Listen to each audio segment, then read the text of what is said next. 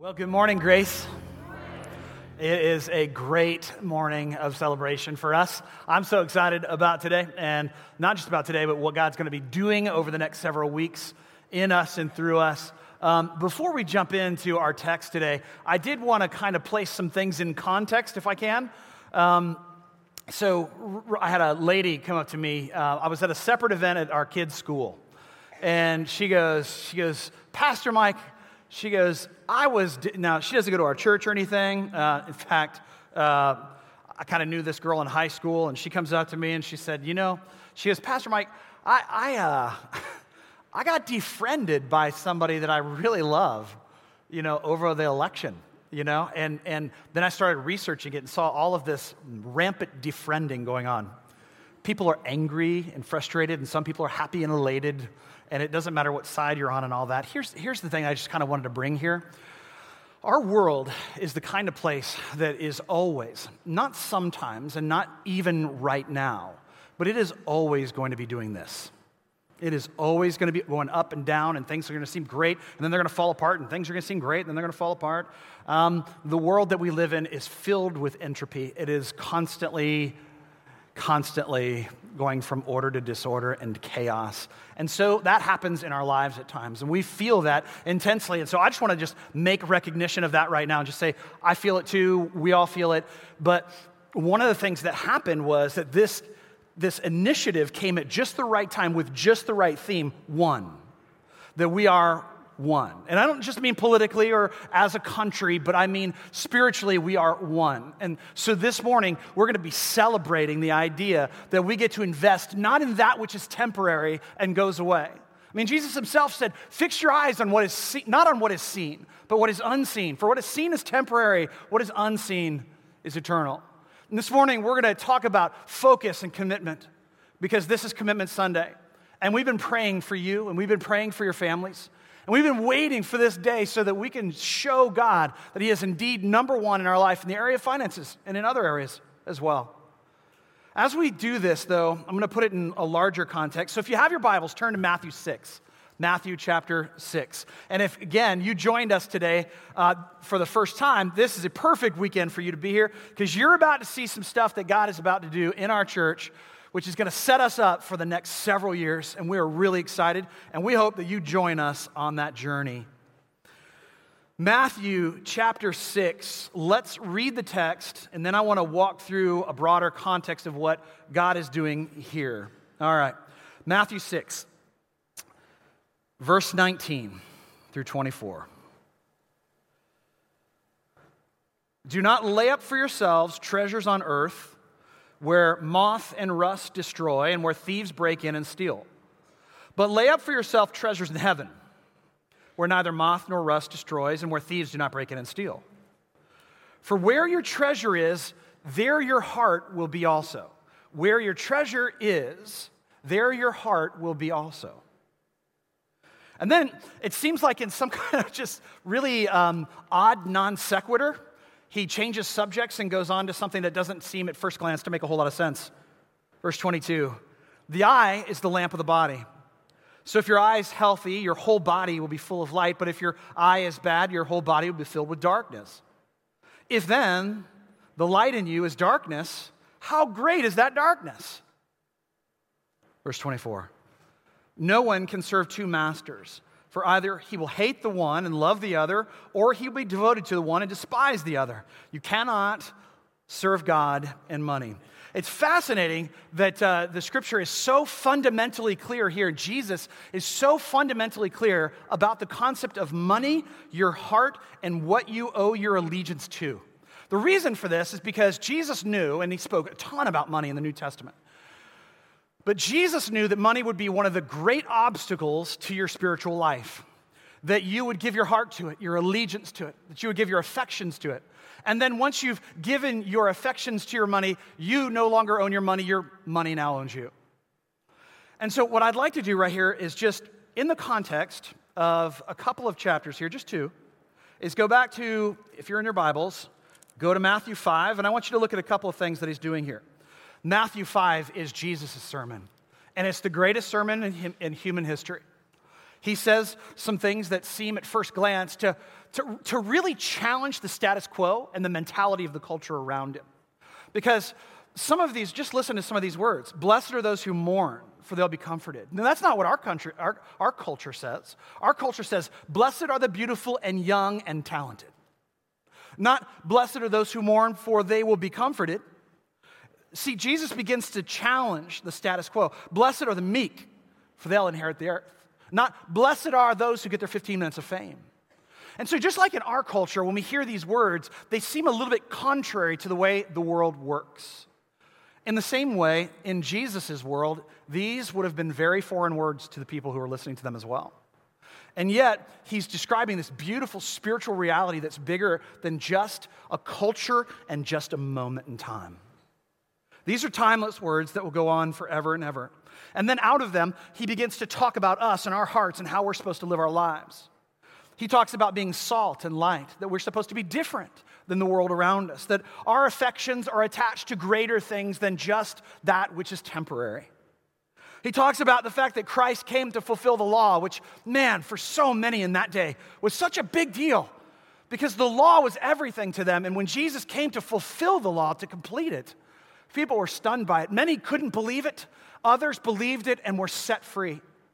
Just like people who are committed to something, and, and, and then Jesus comes along, he says, I want to let you be committed to something greater. The law was beautiful, great, and glorious, but all it did was point you to you. And it pointed you to the simple fact that you would never be God. You could never be in control. You could never have it all. And then Jesus comes in and says, I'm going to purchase it all for you through my blood, through my death, through my sacrifice, and through my resurrection. And people were set free. And this led to things in the Christians' lives. It led, it led to, to, to Jesus challenging things that were intrinsic to some of us. Things like lust and divorce and oaths that we make, promises that we make. He's like, the Christian life should fundamentally be different because you have been set free by the gospel. He says, when somebody retaliates against you and strikes you, turn your cheek. You don't need to re- respond with, with, with hatred, not for an eye for an eye. Love your enemies. That was shocking to people. Love my enemies. I love my family. I love my friends. But Jesus says, go deeper than that. Love your enemies. And then he says, I want you to give to the needy. I want you to give to the poor. I want you to give to the downhearted. I want you to give to those who are struggling. And then he gives us the beautiful and glorious Lord's Prayer that we just prayed twice up here this morning. And then he gives us this idea of fasting, and he says, I want you to just, I want you to empty yourself so that I can make, so that you can make space, so that I can fill you in ways that you may not experience on a day to day basis. And these things just capture, captivate the hearts of the people. And then, like he switches subjects again, he begins to talk very practically about our stuff. And he says, Do not lay up for yourselves treasures on earth. And what he means by that basically is he's saying, don't just spend all your time working for the sake of accumulating. Back in the 1980s, there was this, uh, there was this little um, bumper sticker kind of thing, and it says, He who dies with the most toys wins. And it revealed kind of a materialistic, a, a materialism worldview that basically said the universe that we live in is this closed box, and there's nothing outside the box. It's just this closed box. And inside this box is what we call reality. It's just simply every single thing in the universe. A physical universe known by the five senses. And if you live in that physical universe known by the five senses, there's all there is, there's nothing else. So you got to take everything inside that box and organize it in such a way that it allows you to live the maximum amount of life that you can and with the maximum amount of joy that you can. So if you accumulate stuff and experiences, that is how you win. And Jesus comes busting in with these ancient words do not lay up treasures for yourself. Uh, just the other day, I was uh, hanging out uh, with my family, and my, my little girl, Katie Claire, she was um, talking to us, and, and we were talking about something that we were going to do, and she goes, We better do it. You only live once. And, uh, and I was like, No, no, we live twice. We live here, and then we live somewhere else. And because we live somewhere else, it informs the way that we live here. That I don't need to grab every experience. And I don't need to grab every circumstance, and I don't need to have every single good and service. Because why? This is just a, this is a flicker of a flame that's going out. It is just a moment in time that is fading away. And if I put myself and all that I am in this moment, I lose everything because the moment is passing. It's going away. And so, because Jesus loves us, he wants us to understand that there are treasures that are worth investing in. There are treasures that are worth having. But those treasures are not here today and gone tomorrow, they're forever. Do not lay up for yourself treasures on earth where moth and rust destroy and where thieves break in to steal. I always thought that those words were kind of weird. Um, moth? like, what is that? But if you go back and you look at some of the commentaries, some of the, some of the commentators talk about the fact that Hebrew cultures and Oriental cultures were very, very pro um, showing off their wealth and their, their, their security and their power by how they dressed right? And so you would have people dressed in, um, like we talked about just a few weeks ago, dressed in purple, which was kind of a, a, royal raiment, right? It was a royal robe, dressed in purple, gold gilding, silver gilding on the clothes. And so he's saying here, don't invest in things that are just temporary, like your clothes, because you know what's going to happen? One day a moth is going to come along and tear them up. One day, something in this world is going to kill something else that you love in this world and you're going to be at a loss. And I remember thinking, like, these are weird words, long time ago. And then one day I came in, my favorite coat in my house right now. My favorite coat. I put it on. I'm like, boom, I'm wearing this for church. Hole, hole, hole, hole. I was like, Kelly, what is this? She goes, I guess we have moths. These are the, these little demons through thousands of years of history have been destroying clothes left and right. But if I put all my hope, I know it sounds silly, in a little coat, I'm lost. And then he says this rust, because back then they don't have banks like, they have no concept of a bank. So if you have more than you need in the ancient world, here's what you did with it. You oftentimes, you buried it in the ground. And because they didn't really purify gold as well as we purify gold and things like that, it was partly made up, you know, gold's not solid gold. It's made up of other alloys and things like that. It would begin to rust and it would begin to corrode. And then, where thieves break in to steal, the, the houses that they had back then, they were basically built out of stones with mortar in between. But, but if you left your house, a little thief could just start sawing through and just basically tear down an entire wall, walk in, and steal everything you have. So, these things that Jesus is doing is he's rooting it very clearly in the hearts and minds of his readers, of his listeners. And he's saying, make sure that you're not torn up by something like a small moth that comes to, to, to, to, to, to, to steal from you what you value and treasure corrode what you have and you possess, or somebody comes in and takes what you own. And then I love it because after that, he says the opposite of that. He doesn't just say, don't do that. He says, do do something else. And what is the thing he says to do? It's this, verse 20. But lay up for yourself treasures in heaven. Lay up for yourselves treasures in heaven. It seems that Jesus is saying that somehow the way that we live now impacts the way that we live there, where neither moth nor rust destroys, where no thief will break in and steal. And then he does this summary statement here for where your treasure is, there your heart will be also. So here's, here's his point to this. You can invest in something that's pa- passing away. And we live in a world, I used the word earlier, but we live in a world of physical laws, natural laws. And one of those natural laws is called the law of, of entropy. And the natural law of entropy basically says that everything goes from order to disorder, from organization to disorganization into chaos. And so, what that means is that, um, and this is why, uh, ladies, um, when you come home uh, from work and your kids have been there all day, the, the house didn't go from in the morning being, clean, being uh, dirty to clean all of a sudden. Like, you've never seen that. You, it just, it doesn't happen, right? It, it, it, doesn't happen. You don't, you don't come home one day and everything's boom, it's all clean. Why? Because we don't go from order to disorder. We, go, we don't go from disorder to order, we go from order to disorder. And so, as we're thinking about these things, remember that everything that we invest in here is just temporary, it's just here and now. But the second part says that what we do can somehow impact the way that we live, and it starts with our heart. He says this I love it. Where your treasure is, there your heart will be also. But I want you to read it backwards because I think sometimes reading this backwards might help us a little bit. Here we go. So it starts with where your, where, uh, where your treasure is, there your heart will be also. So where your heart is, that's where your treasure will be. Where your heart is, that's where your treasure will be. Where your treasure is, that's where your heart will be. See, on the one hand, the first way that he says it, it means that the way that you direct your heart is by placing your treasure somewhere. You want to love something? Invest in it. You want to love something? You invest in it. This is why when you bought that car that you loved, all of a sudden you started seeing that everybody else on the road drives the same car. You didn't realize it beforehand. You're like, wow, I got this car. It's fantastic. I love it. But now all of a sudden everybody else drives the same car. Why? Because you have your eyes open to it. You're looking for it, you're invested in it. And it's important for us to understand this because if we invest our life and our minds and our hearts in th- simply things that pass away and go away, then we'll be undone by those things. This is something like that happened to me. Because um, I know some of you guys, when it comes to church and giving and things like that, this morning your heart may be like conflicted, and I get that. And we're not saying don't be conflicted, we're simply asking you to trust Jesus. Because sometimes, you know, we have experiences that we draw on from the past that have been hard.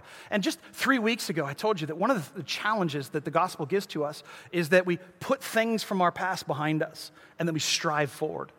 I want to tell you a story that I, one time that I gave uh, something to somebody and it, it, it, didn't turn out well. I've done it twice in my life. The first time was with my wife's uh, wedding ring. I gave my uh, wife's wedding ring, or the diamond in the wedding ring, we did, to, to, to another couple, and that just didn't work out really well. It was weird. It's kind of strange. But here's, here's what I really coveted in high school. In high school, I coveted uh, my, my friend's 280ZX. Do you remember those? Raise your hands if you remember the 280ZX. All right, great. If you do not, uh, that's fine. But you need to go look it up because it's awesome. All right. So I love the 280ZX. It was one of the best, best cars. And I had a great car. I had a Camaro, but before I got that Camaro, my dad and I, we went shopping. And I said, Dad, what we want to do is we want to buy a 1983 280ZX. It was last year they made them. And that was the first, I think it was the first year they made cars that when you open the door, it said, Your door is open. Your door is, but it said it in a Japanese voice. It was so cool. Was so cool. So loved it. T tops, the whole thing. I love that car so much. Coveted my friend's car. So my dad and I, he said, you know, let's go, let's go car shopping. And so I said, well, that, funny that you say that. I found in the paper here somebody who's selling a 280ZX 1983. Can we go look at it? So we go over there and we look at it. And I'm walking through it. I'm like, geez, this is so cool. It's blue and silver, T-tops. Oh my gosh, it was so stick shift. It has to be stick shift. You don't buy a 280ZX that's automatic, all right? You buy it stick shift, just like you don't buy a 911 that's automatic just in case when you're ready to do that, all right? So, so, so here's, here's what happens. We, we go there, and I'm looking at it, and we test drive it, and it's just the coolest. I mean, dreams coming true left and right. You know, it's great. Un- unbelievable. And my dad just, he gets down to the last second of it, and he goes, he's like, I don't think this is a car for us. And I'm so bummed, and I'm so frustrated. So he's like, I need, you need a more reliable car. And I'm like, okay, well, what do you got in mind? He's like, let's just go look at cars. And so we arrive in 1988 at the Hyundai dealership. now, I drive a Hyundai today, and it's an awesome car. I'll highly promote it to you. It's great. I love that car. It's a great car, right? But in 1988, Hyundais were awful, right? Terrible cars, right? So we get in, we're test driving. I put in first gear. I start cruising down the road, and uh, and uh, I, am like, it's like. Hit second gear, it's like, you know, third gear, yeah, I was just dying, you know. And I'm like, Dad, this car's so slow. Kids at Oviedo High School are gonna mock me. You know, like this is terrible. You know, and, and no joke, the guy in the back, the back seat, the guy who's in the, the, the, the car salesman in the back seat, puts his hand on my dad's shoulder and goes, It really is. it, it, it really is, you know. You know, and, and, and I'm just, I'm just, I'm just thinking, like, gosh, you have so much integrity, but you're gonna terrible car salesman. You know, I mean, just terrible. So you fast forward, I get married, and uh, I get married, and somebody sells this really, really beautiful. It was just, it was, it was the thing that you never happens. It was this old woman. 280ZX has been sitting in her in her garage forever. They open the door, it's like, go, you know, and I'm like, yes, finally, I'm an adult, I'm 22, I'm buying my Z You know, and so I buy the 280ZX and it's great and I love the car and I drive it for like three years, love it, polish it every day. It's just like me and the Z. But, but while I love the Z, uh, you know, God always speaks to me about like my stuff. And he says, hey, Mike, I want you to give your Z away. And I'm like, okay, who do you want me to give it to? And he tells me a name very specifically, this guy in our church, right? And I'm like, hey, I won't tell you his name uh, for what happens next, but I, I, said, I said, you know, here's my Z. God told me to give it to you. I know that you've been eyeing it for a long time. I know you like Z's like I like Z's. Here's my car. And he's like, ah, oh, I can't believe it. And then, like, just everything kind of t- goes south. Over the next, like, six months to a year, just his life and his marriage begin to fall apart. He just becomes this drug guy with prescription drugs and abusive to his wife and, and, and, and, and just it's harsh it's ugly it's a bad scene. We have to intervene like 10 times. And a part of me in the background is like god why'd you make me do that? Like why did i get away my at least it could be in the garage right now. Put that in the bad boy in there and drive it around every once in a while. Why'd you make me do that? He said it wasn't about him it's about you. Because when you give stuff away that you love it shows me that you love me more and that's what this whole text is right here. It's not, a, it's not, about, it's not about a number that you're going to give, because all that stuff is between you and God. I don't have anything to do with that. It's about whether or not you're going to put God first in your life. At the end of the day, God is ultimately number one over every area of our life. And I want you to see how um, the Old Testament gives us exactly this kind of Proverbs 11, 23 through 25. I want you to see something here. Um, this, is, this is the book of wisdom, Proverbs. It's the book of, um, of, of knowledge and wisdom and understanding. And this is what it says 1123. We'll just put it up there on the screen. The desire of the righteous ends only in good, the expectation of the wicked in wrath. Now, now that's true and false, right? Um, because this, these things are truisms, not promises. They're truisms, right? So, so sometimes we notice, sometimes we notice that the righteous end in bad in this life, right? And, and, and that the expectations of the wicked end in good in this life. So, what he's talking about here, in an ultimate sense, is forever. Ultimately, the righteous end in good, no matter what. If your life is up and down forever and ever and ever, and you hold on to Jesus through your life, and Jesus holds on to you forever, then Jesus will hold on to you forever. The desire of the righteous ends only in good, the expectation of the wicked in wrath. So we see this eternal perspective, and then it goes to the second part. One gives freely, yet grows all the richer. One withholds what he should give and only suffers want. We see things to the contrary of that as well, but these are truisms that generally speaking, this is how it works. And then lastly, it says this Whoever brings blessing will be enriched, and the one who waters will himself be watered. And so it goes from eternal realities down to spiritual realities, down to physical realities.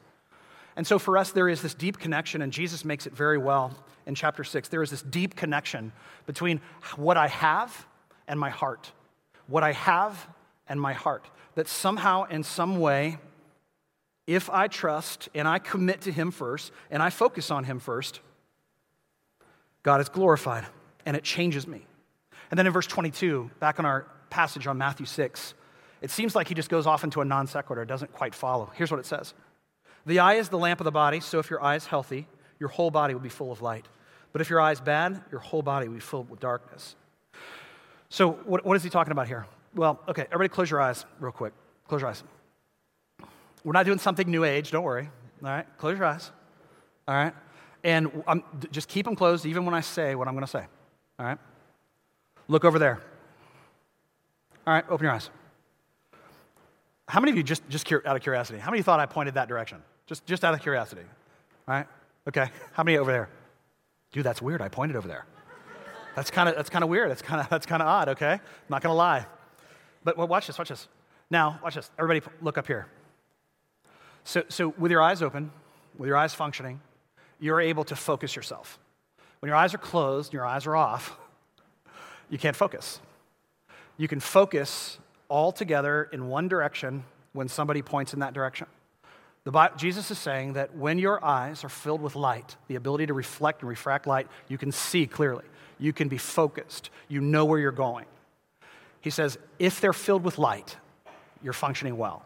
But if you're filled with darkness, you're functioning poorly. And the idea behind this is this kind of this metaphor that describes your spiritual life. If, if, if I'm filled with darkness on the inside, then I'm going to be unfocused, multi directional, and ultimately unfulfilled. Here it ends with this phrase If then the light in you is darkness, how great is that darkness? So if I claim to be filled with light, but I'm filled with darkness, it's even worse. And then he finally finishes this whole thing here in verse 24. He brings it all back around. So the first part is don't invest in things that are temporary, that go away. The second part is make sure that you are focused in the Godward direction. And then number three, it says, it, it shows the outcome of these, of these two things. Number 20, uh, verse 24. No one can serve two masters, for either he will hate the one and love the other, or he will be devoted to the one and despise the other. You cannot serve God and money. This is probably one of the, most, uh, one of the strongest um, statements in the Bible about money. It's one of the strongest statements in the Bible, period. Because there are very few things that God says, you can't do this and this and love me. He simply says, you can't love money and me. Why? Because money unfocuses us and refocuses us on things that are here and now and not reflecting the eternal realities of his kingdom.